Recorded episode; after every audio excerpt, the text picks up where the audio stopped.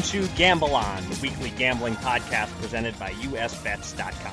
I'm Eric Raskin, USBets managing editor and media director, and I'm joined by our senior analyst, Pulitzer Prize finalist John Brennan. And after nearly three months of sweating the Milwaukee Brewers World Series chances since you bet them at 20 to 1, we're one Dodgers win away from breaking even on the whole deal. Uh, on the one hand, good thing you hedged. Maybe you should have hedged bigger. On the other hand, the Brewers could still pull this series out. And on the third hand, if the Dodgers win and we break even, it all feels a little like kissing your sister, uh, which I feel comfortable saying because I don't have any sisters. Uh, how are you feeling about the Brewers bet and the Dodgers hedge right now, John? Uh, I have two sisters, but I'm not going in that direction. Um, Good. Uh, yeah. So uh, on another note, um, yeah, I, I, just I just felt like the Brewers reaching the Final Four is something where if they lose at this point, I don't want to walk away losing all my money. I mean, uh, it was a, it was a good pick. It was a good hunch. Uh, it worked out well so far. It still has a chance, and so uh, I definitely am happy with the hedge, regardless of what happens. And uh, I'm not dead yet. Right. Uh, you you could have even done like a, a double size hedge so that you win no matter what. But the problem with that is then if the Brewers get to the World Series, now you have to hedge really big in the World Series, and you're just uh, really cutting into your profits one way or another. So yeah, this seemed a, a pretty safe hedge, either either break even or still be in a great position going into the World Series. I'm satisfied. Okay. But Above all, I just don't want to see the Red Sox win the World Series. It's enough already, Boston, with all the winning. Understood. okay. So uh, thank you to everybody out there for joining us for episode number 11. You can find any of our previous 10 episodes on SoundCloud or on iTunes or the Apple Podcast app. And the best way to make sure you never miss an episode is to subscribe to the show. Uh, but whatever you do, we ask you to please download responsibly. Uh, yes, Eric, and uh, you know later in the show we're going to be joined by Pocket Fives editor in chief, Lance Bradley. Uh, he's going to talk about the state of poker and Lance's various projects. Uh, but first, we have a lot of news to cover, so let's start the show. Here's your Gamble On News of the Week, an inside look at the biggest stories in the world of gambling.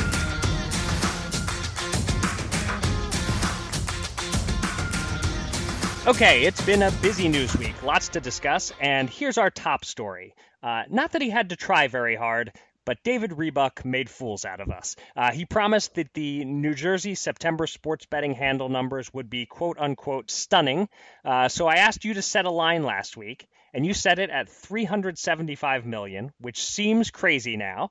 Uh, and I took the over, which seems even more crazy now. Uh, the actual numbers were released last Friday: 183.9 million in handle, a 92.3% increase over August. So there's clear growth there. But given the addition of football and a half dozen new mobile sports betting apps, it's far from stunning uh, and arguably even a little bit of a letdown. John, what's your take on that figure and whether it should be viewed as a successful month for New Jersey sports betting? And are there any other numbers in the DGE report that caught your eye? Uh, well, uh, keep in mind that I dialed the the over under number down from 450 million. think, True. Thinking about it overnight, uh, uh Thursday morning. A uh, couple of things here. Um, I know David Rebuck reasonably well. Uh, he's in the sports fan, but he's not really a gambler, so he knows that football is going to increase the margins significantly. But I don't think he had the easy 100% increase no matter what uh, number in mind. So when he thinks stunning, he thinks, well, you're up 92%. That seems stunning. So uh, the other factor really is that uh, I didn't find this out until a few hours later in Las Vegas on the final panel from Joe Asher of William Hill. But um, a lot of the mobile apps, actually, including Monmouth Parks and William Hill's, their partner, uh, got stuck in the App Store waiting approval line uh, right. for almost the entire month of September. Uh, basically, DraftKings and FanDuel, they got marched through right away because they already were approved on the daily fantasy sports side. And of course, their numbers were both in the millions and really tremendous.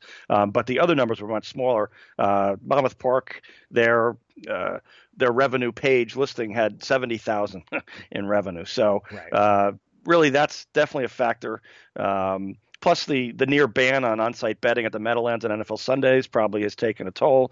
Um, that's going to matter less as more people get familiar with the apps and people realize they can go to any sports bar and, and bet. They don't have to go to the Meadowlands sports bar and bet. So uh, you know, and finally, there's there's no initial indication that people are playing online slots that those people are diverting some of that money to sports betting. The the numbers for for online casino gaming were strong again. Uh, that's basically not the same customer. Uh, you can uh, insert your uh, blue haired ladies joke right here, but uh, uh, this did not hurt online casino gaming numbers for New Jersey, which are are still very strong.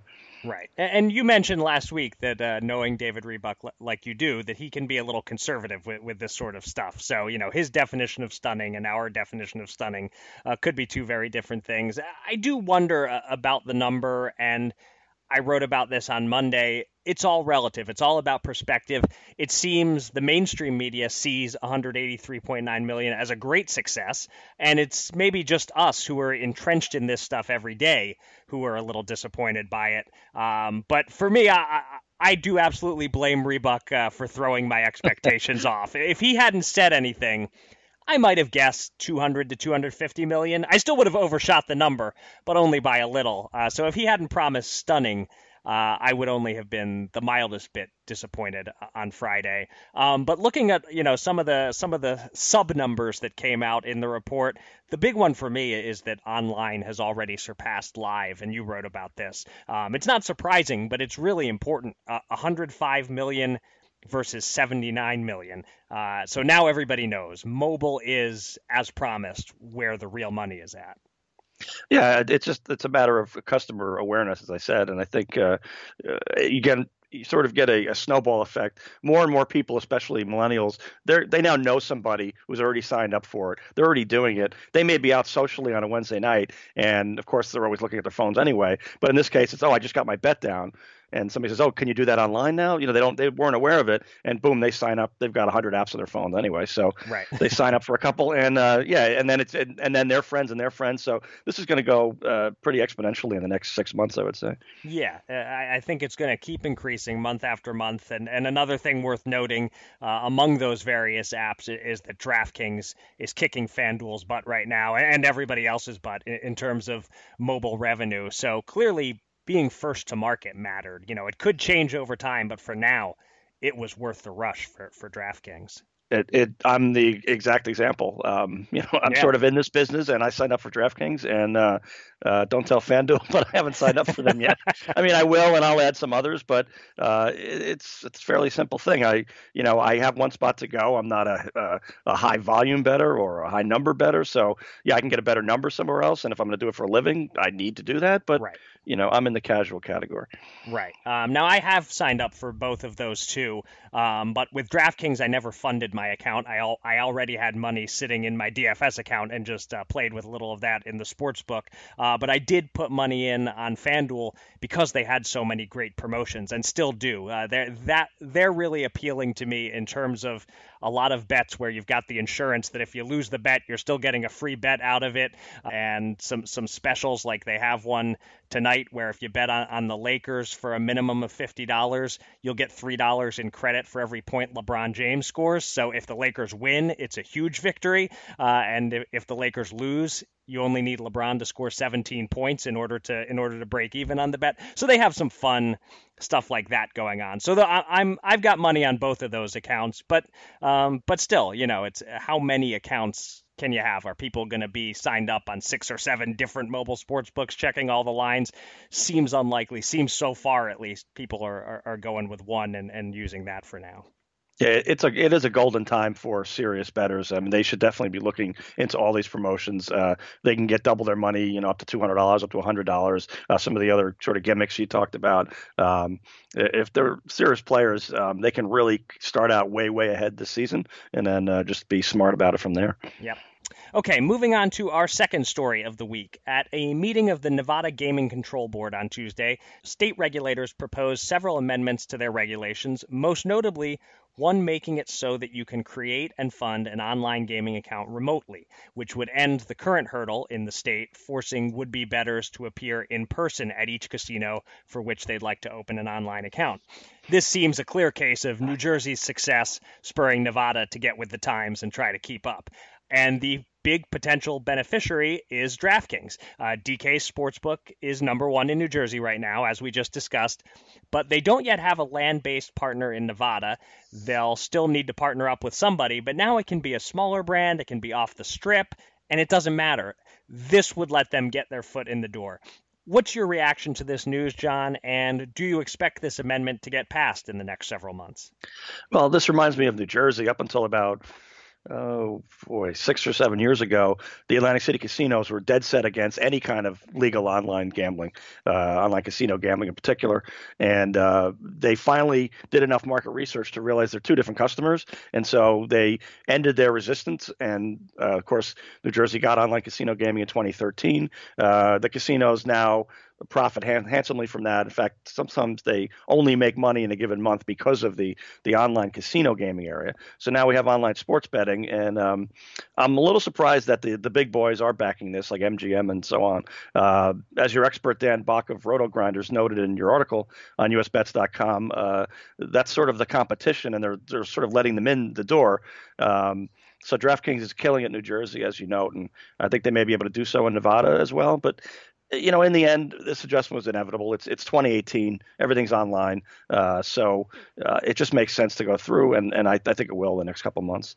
Yeah, um, it, it, seems to be pointing in that direction. And uh, yeah, I agree with you. It's kind of a case of what, what took so long, except that I guess they needed to see someone else do it first before they felt spurred into action. But um, yeah, D- Dan Bach had some uh, really interesting uh, observations uh, when I interviewed him uh, about this. And uh, one thing that he said is that he really thinks DraftKings is dead in the water in Nevada without this change. Um, so so that's you know the this is this is everything for a company like them in terms of whether they're going to get a foothold in Nevada and be one of the leaders out there. But uh, as we're, as we're seeing uh, in New Jersey, uh, DraftKings is, is winning in a landslide so far. So this opens the door for them to uh, perhaps have a similar am- impact uh, out west. Yeah, both DFS companies really are, are kind of uh, cleaning uh, traditional casino clocks and uh, on sports betting, and uh, that'll that'll keep up, I think. Yep. All right, our final story this week. John spent the day yesterday in what became known in our Slack feed as hearing hell. He watched the streaming video of a sports betting hearing in Washington, D.C. in the morning, then washed it down with a long, very long hearing in Illinois in the afternoon. Uh, he also is writing this week about the hopes, or lack thereof, for sports betting in Connecticut. So lots of state by state news to hit here. What are your big takeaways, John? And uh, go ahead and set some lines for when you think we'll have laws passed in these various jurisdictions. Hopefully, I, I, I have a little better time with uh, these lines but, uh, than last week. Uh, yeah, about two hours of Washington D.C. testimony and a painful four and a half hours in Illinois. It was that was rough. Yeah. So um, in Washington D.C., uh, the legislators uh, on the committee uh, or the city council members actually already seem to have the lottery run sports betting concept down pat. That's what they're going to do, just like Delaware. The Delaware will run it uh, in spite of uh, DraftKings and uh, FanDuel representatives showing up. Uh, they they kind of know what they want to do. And another important issue is they want they know where they want the money to go. Uh, the, they want half of it to fund education and, and childcare for children age three and under. Um, and the uh, talk about pre-K, this is a little different. And the other half would go to the arts. Um, that's not well defined, but it seems to be uh, prevailing sentiment. There's talk about, um, you know, too many great artists in D.C. have to move; they can't afford it, and and and so on. So it's a pretty progressive uh, agenda. But the point for sports betting uh, aficionados is that they they know where they want the money to go. So that really limits the number of remaining issues. Um, I think they'll get a bill passed very early next year. Uh, oddly enough, Congress gets a 30-day veto option on any uh, anything passed by the Washington D.C. City Council, um, but uh, I'm told that's not going to be an issue. And then the technical stuff begins. Um, I'd say their goal will be opening day Redskins uh, fall 2019 football, and I'm going to estimate that some glitch will delay that for a month. So let's say October 2019. Um, Illinois kind of reminds me of Pennsylvania last year and years before, although uh, in both states, uh, in both uh, jurisdictions yesterday, they they mocked Pennsylvania's uh, high tax rates and said they mm-hmm. won't make that mistake. Right. But um, you know, last fall, Pennsylvania actually somehow passed a kitchen sink gambling bill that legalized online poker and hypothetically sports betting at the time, um, other measures too. Um, Illinois lawmakers, that's why the uh, the hearing lasted so long. They didn't just talk about sports betting. Uh, there's the future of the state's dying horse racing industry. Uh, make it racinos, put slots in, other kinds of supplements. um, they have some sweepstakes machines out there, kind of murky legality that uh, uh, there's something thrown into a, a, bill that might make them legal, and they're kind of uh, uh, not paying in tax revenues. There's a lot of controversy about that.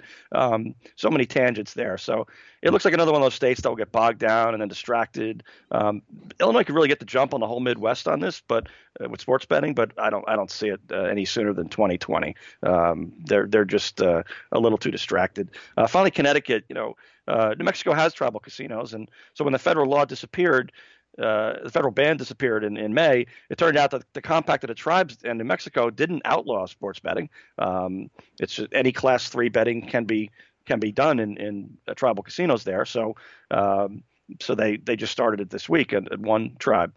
Uh, but Connecticut's compact just lists what's allowed, and sports betting is not on that list. So um, the tribes who own Foxwoods and Mohegan Sun, their two existing casinos, they have been pushing for a monopoly on sports betting too since before that May Supreme Court ruling.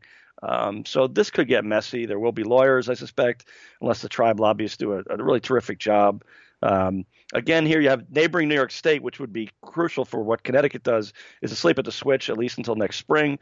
Uh, I think that leads to inertia in Connecticut as well.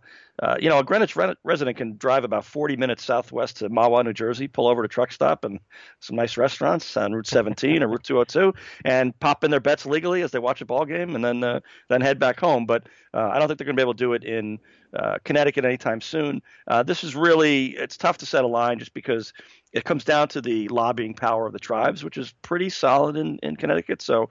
Um, I, I, I can't set too specific a number, but they, I can see them getting it possibly sometime in 2019. Hmm. Okay. Um, yeah, it's funny you mention uh, the the arts, the money going to fund the arts. I'm pretty sure podcasts falls under that. So uh, I, I think uh, money generated from gaming revenue should absolutely go to fund podcasts. That's uh, that's that, that's my big platform that I'm going to uh, get behind. Um, and uh, I, given what happened last week with you setting lines and me trying to go over under, I don't think I'm even going to take a, a big chance on going over under on any of these. You certainly know what you're talking about with these more than than I do, having sat through all those hearings. And uh, the listeners just got a scoop on your Connecticut article before the actual article goes up. You gave some of the information there, so I'll just say all that stuff sounds pretty feasible and accurate to me. Uh, the only one that maybe maybe it seems like there's a, a, chance that something could happen to spur Illinois into action sooner. It does it doesn't seem like it based on uh, what you reported from yesterday's hearing, um, but you just wonder if as next football season is approaching if they might go into hurry up mode wanting to be ready in time for football season doesn't seem likely but i suppose of, of any of the lines you set that's the one that maybe it'll come in a little earlier than you're projecting Okay, stick with that, Eric. okay, well, this has been fun, but uh, I'm ready to talk a little poker. Uh, let's get to our interview. It's time to welcome a special guest from the world of gambling. Let's get to the Gamble On interview.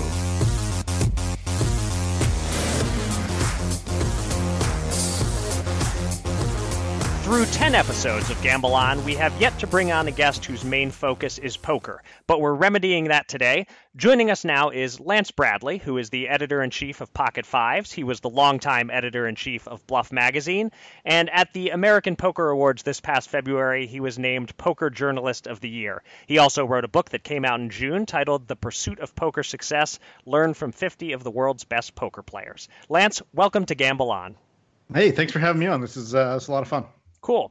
So, uh, in your intro there, I listed uh, both your current and previous title. You've now been the editor in chief of Pocket Fives for about three years. Uh, the site has always been heavily focused on rankings and serving the online poker community. I'm curious, how is being in charge of content at Pocket Fives different than your previous job doing the same for Bluff? I mean, I think you hit the nail right on the head there in the intro. That uh, Pocket Fives for the longest time has been like a mainstay of the online poker community. That's been their their fo- their focus, and uh, all of their attention is paid to rankings and who's doing well and uh, big tournaments coming up. So uh, at Bluff, it was more of a, a, broader scope that I had, where I could I could do a little bit of online coverage. We could do live coverage. Uh, all kinds of different players, but at Pocket Fives, we're a little bit more narrowly focused on exactly what's happening in the world of online poker. Okay. Were there any challenges initially to the adjustment, or was it a pretty easy leap for you? I mean, towards the last couple years at Bluff, uh, our focus even shifted a little bit more to being uh, really U.S. centric. And at Pocket mm. Fives, we've got such a uh, a really strong audience in what we call rest of world markets, which means everybody but the U.S. So uh, it took a little bit to to get back up to speed on some of the screen names, maybe that I wasn't as quite familiar with uh, as I had been in previous years. Gotcha. All right, Lance. Uh, you know, I go back to really 20, 2009 to 2012, I would say, when uh, there were efforts in New Jersey to get online poker, and uh, of course that happened in, in 2013. And and really at the time, the focus for legislators and even lobbying and all that was was just online poker. And then oh yeah, we have online casino gaming too, like like Delaware uh, has.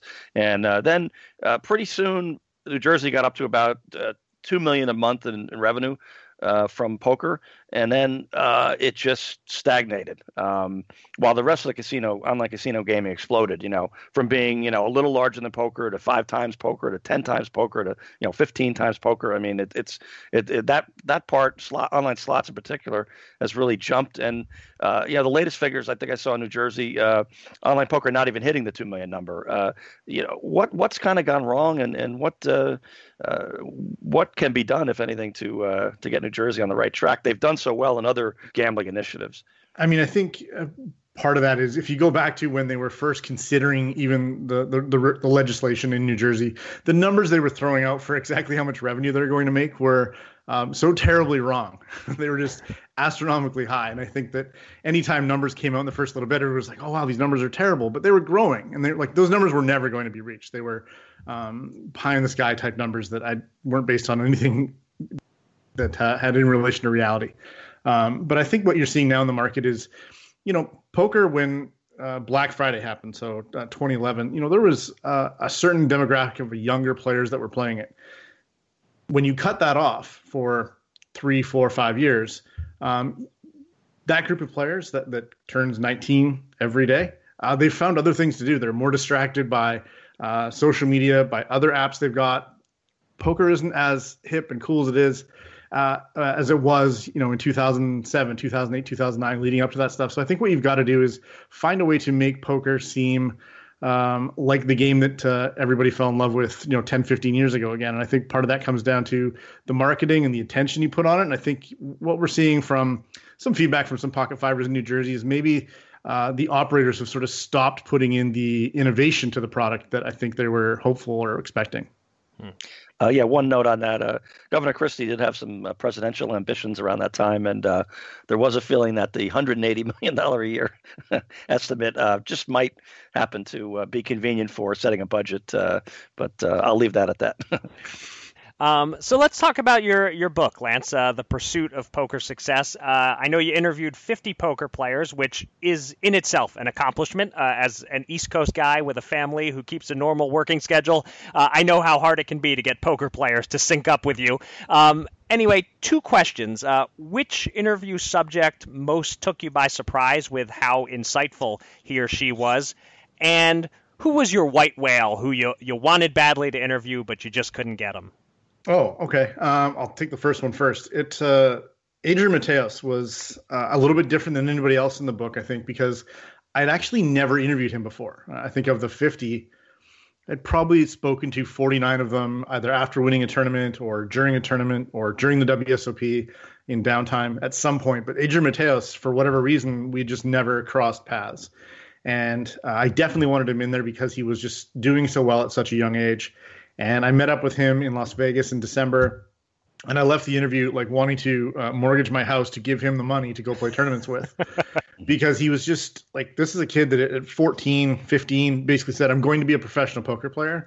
And because I can't play right now, uh, I've got, you know, three, four years to um, build a base of knowledge and figure out what it's going to take to be successful once I can actually, you know, play a high volume, play regularly live. And uh, he did everything he could up till that point, and then when he turned 18, he was like, "All right, I'm out of here. I'm moving to London because I can play online there. I can play live there. It's easy to travel from there. So that's what I need to do to be successful." And I was just really impressed by how uh, zoned in and uh, reality based he was at such a young age. Whereas you know some of the other players over the years that have had success early, they they just aren't based in reality. They win a big million dollar tournament, and you know you're hearing stories three months later that they're broke and unable to even get bought into a tournament. So um, I was just really impressed by his maturity and sort of the level of focus he had at such a young age. Hmm. Um, the second question is also pretty easy to answer because Ben Tollerene is a guy that uh, I have a ton of respect for, but he doesn't do a lot of interviews. We've spoken over the years, but we've just um, never seen him go really, really in depth with anybody. And I dropped him a couple of emails and got no response, which I kind of expected that happened. Um, but I kind of expected him to go a little bit radio silent. And then finally, I realized that uh, I was interviewing Jason Koon, who's like a really good friend of his. And I said, Hey, Jason, just need a quick favor. Can you just, all I need is a reply, either no, I don't want to do it, or yeah, let's do it Monday. And like we hung up the phone, and five minutes later, Ben's uh, response was in my inbox. He's like, I'll do it Monday. Uh, let's just book from three till four and off we go. And I was just like over the moon that he was in the book because he's just such a talented player and he doesn't do a lot of interviews. Okay, so so you so Ben was was one who was tough to get, but you did get. Uh, I'm also curious who who was the one you didn't get uh, who you who you who you really wish you could have. Uh, if if you if you had to release a second edition with 51, who's the guy who's the guy or girl who's uh, who's getting in there? I mean, I'd obviously love to get Phil Ivey in the book. Mm-hmm. Um, he was, you know, when I drew up the the list of 50, he was definitely on there. But I also understood that at the time he had the legal issues both in New Jersey and in London, mm-hmm. and wasn't really being the most uh, out there with the media. And so I kind of just crossed him off and said, when I get down to having 45 done, I'll reach out to some connections I have there and see what happens. And uh, I, I, did the reach out and got uh, zero response, which I was completely expecting and yeah. ultimately okay with. If I could have him in the book, it'd be great. If I do a second edition, I will chase him to the ends of the earth to get him in there. Gotcha. Uh, yeah, that's a good segue because I've been writing about uh, Phil's Borgata saga for uh, in the courts for more than five years, and uh, it's actually going to continue into next year at the U.S. Third Circuit Court of Appeals. That's him winning the ten million dollars uh, at Borgata in Atlantic City with a uh, Asian woman who is the only one on earth who can detect the imperfections on the back of mini baccarat cards, and uh, it's quite a saga. It should be a movie, and that's why I would want to. But uh, my question is, uh, you know, for a couple of years there was a feeling that uh, Nevada, Delaware, and New Jersey having online poker didn't really impress the mainstream states because those are three very gambling centric states traditionally. So, of course, they have it. They have all kinds of betting and all kinds of different gambling. And then when Pennsylvania finally signed on, uh, the sense was, well, that's a traditional bedrock state uh, that is the keystone, literally, uh, and that then other states would want to follow through because, well, we don't trust those other three states, but Pennsylvania is a regular state just like us, so we can do it. But uh, it's been a little slow. So, I mean, do you see any states legalizing in 2019, and if so, which which ones might they be? I mean, the, the dream narrative, which you're sort of touching on there, is that Pennsylvania gets everything up and running for let's let's hope January 2019, and at some point releases some numbers that really impress uh, regulators and legislators uh, in that state right next door, New York, which uh, I think once you know New Jersey's on board, Pennsylvania's on board, it kind of makes sense that they're next. But that's also like the dreamer in me that wants that population to come on board and and join up and make for you know some actual liquidity in the U.S. Uh, regulated market but I don't know if that's realistic because I think there's a lot of stakeholders there that are, are being a little bit stubborn and trying to do things uh, their way instead of uh, the right way, and it's it's created some roadblocks. But um, you know, you, you, hear whispers that Michigan's considering it, that Illinois is considering it, and uh, you know, you look west to California, and I've been around long enough and covered that state a little bit, and I know that that's a, a pipe dream of pipe dreams. That there's just too many uh, obstacles and too many people wanting uh, their own cut of, of the pie that there's you know there's 200% of the pie needs to be doled out and that's just not uh, that just doesn't work and so unless something radical happens in California that's not going to happen but I think you know for now I'm I've got my eyes to New York and I'm, I'm hopeful that something happens there uh, yeah I'm a little cynical knowing uh, probably too much about Albany and the fact that they have done nothing on sports betting yet. Really, um, yeah, it's it's complicated. It's not a great look at uh, United States governance when you go go to these state houses or or listen to these hearings and and realize this is a you know relatively trivial matter on, on the grand scale of uh, life, and um, they can't even get this stuff done. So that's just been my reluctant observation. All right. Well, uh, this has been a great conversation. Thanks so much for, for joining us, Lance. And if uh, if people are looking for a copy of The Pursuit of Poker Success, obviously they can find it on Amazon. Uh, is there another site uh, that we should direct them toward? Uh, DNBpoker.com. They're actually the publishers. They're really good guys. They're sort of a grassroots poker company, and I love supporting them. And you can also get it at most Barnes and Nobles these days. Gotcha. All right, fantastic. Well, uh, congrats on the book, and thanks for coming on Gamble On. Thanks for having me, guys. Appreciate it. Thanks, Lance. Two men. Two men. Ten thousand dollars. Will they run it up or blow it all? It's time to check in on the Gamble On bankroll.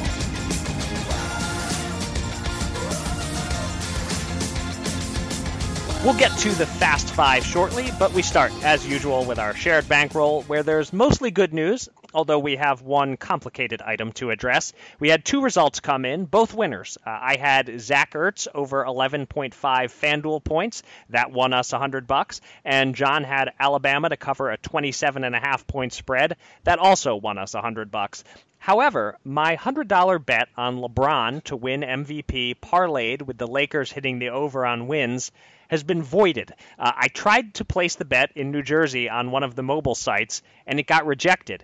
Uh, when the parlays are correlated like that, so clearly in the bettor's favor, the books don't go for it. Um, so I'm not surprised by this, but when I was playing around on the site last week, putting in the bet just to see what the odds would be, it gave me the odds, so I figured I must be able to make the bet. Uh, nope, turns out when you try to actually do it for money, that parlay is no good. Uh, so that one is off the table, unfortunately.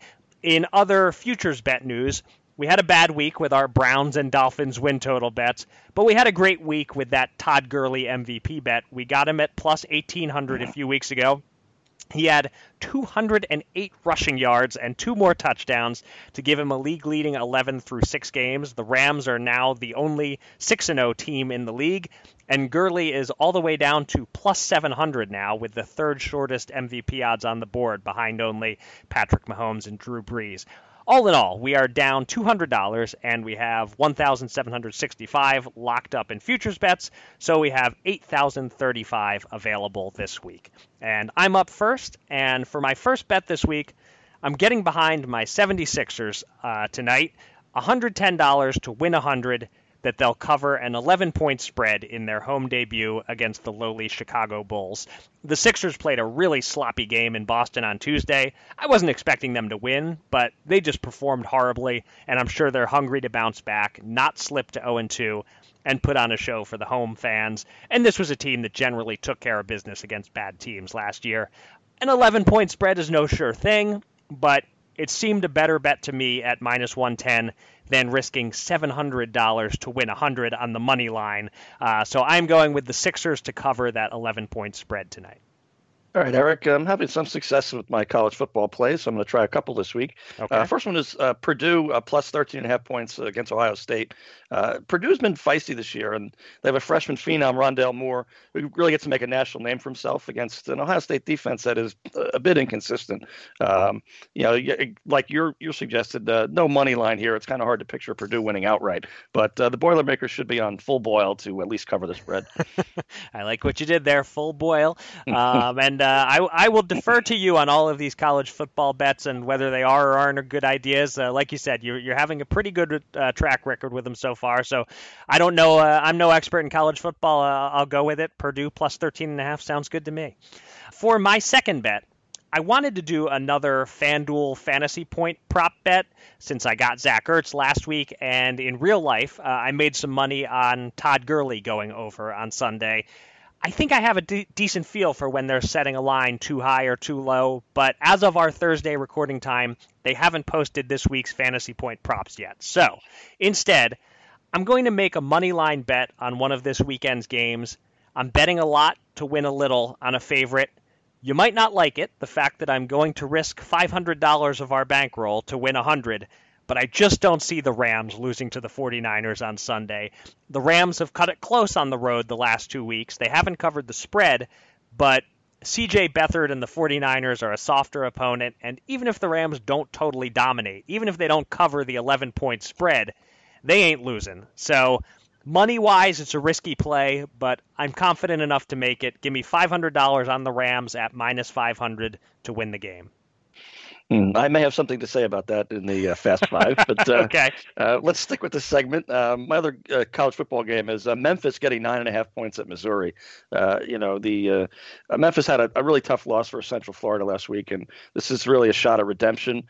Missouri defense has been a failure basically in a three-game losing streak, and and they'll go give up plenty of points again. So Memphis with nine and a half seems like a, a fairly safe bet. All right. Uh, and now we will move on to the Fast Five. After week five, you were 13 and 12. I was 8, 15 and 2.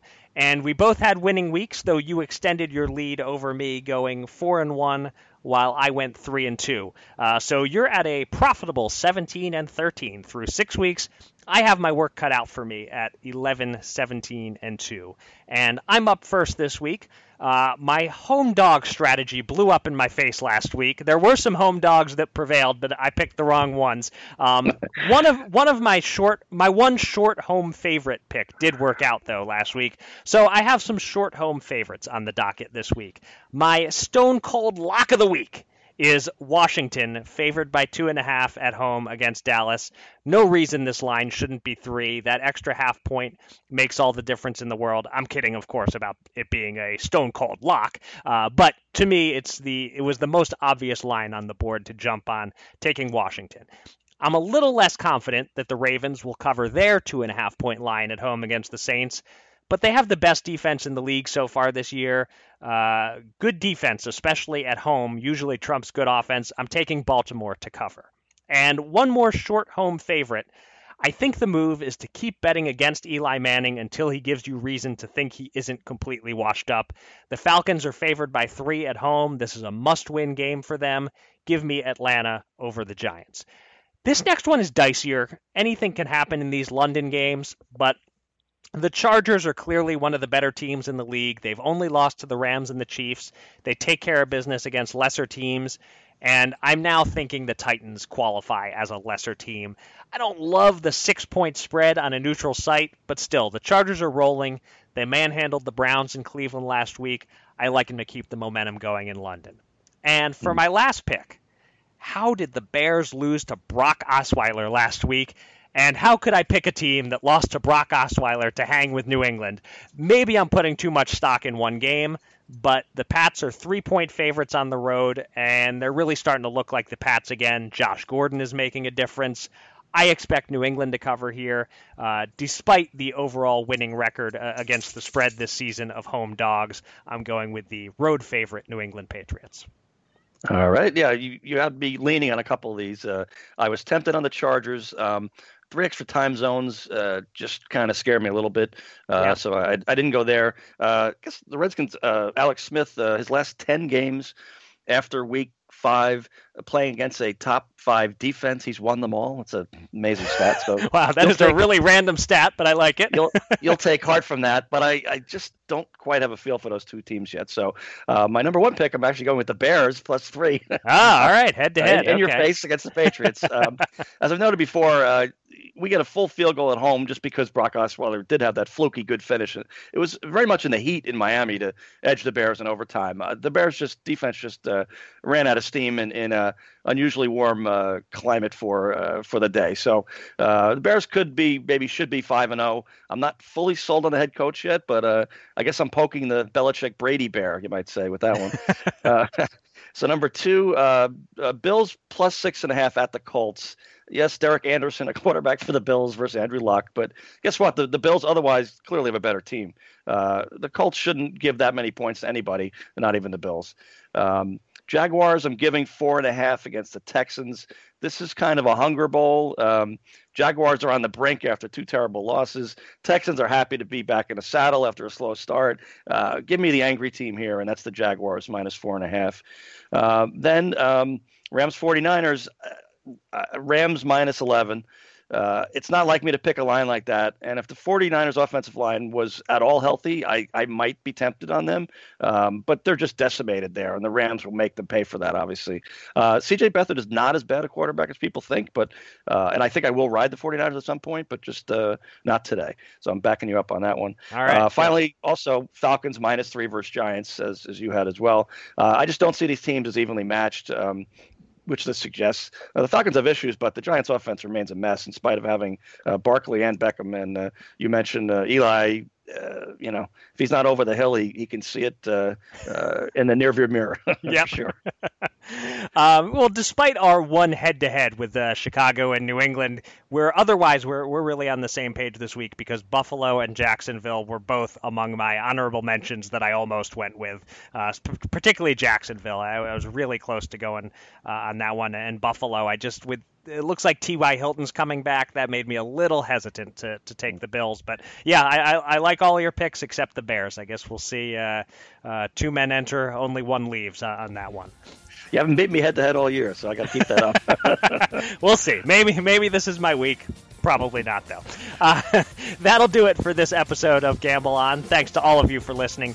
You can find me on Twitter at Eric Raskin and John at Bergen Brennan, and follow US Bets at US underscore bets. Go to usbets.com for all the latest news and analysis from the world of gambling, and subscribe to this podcast on SoundCloud or on iTunes or the Apple Podcast app. And with that, John, do your thing and take us out. All right, everybody, until next time, gamble on.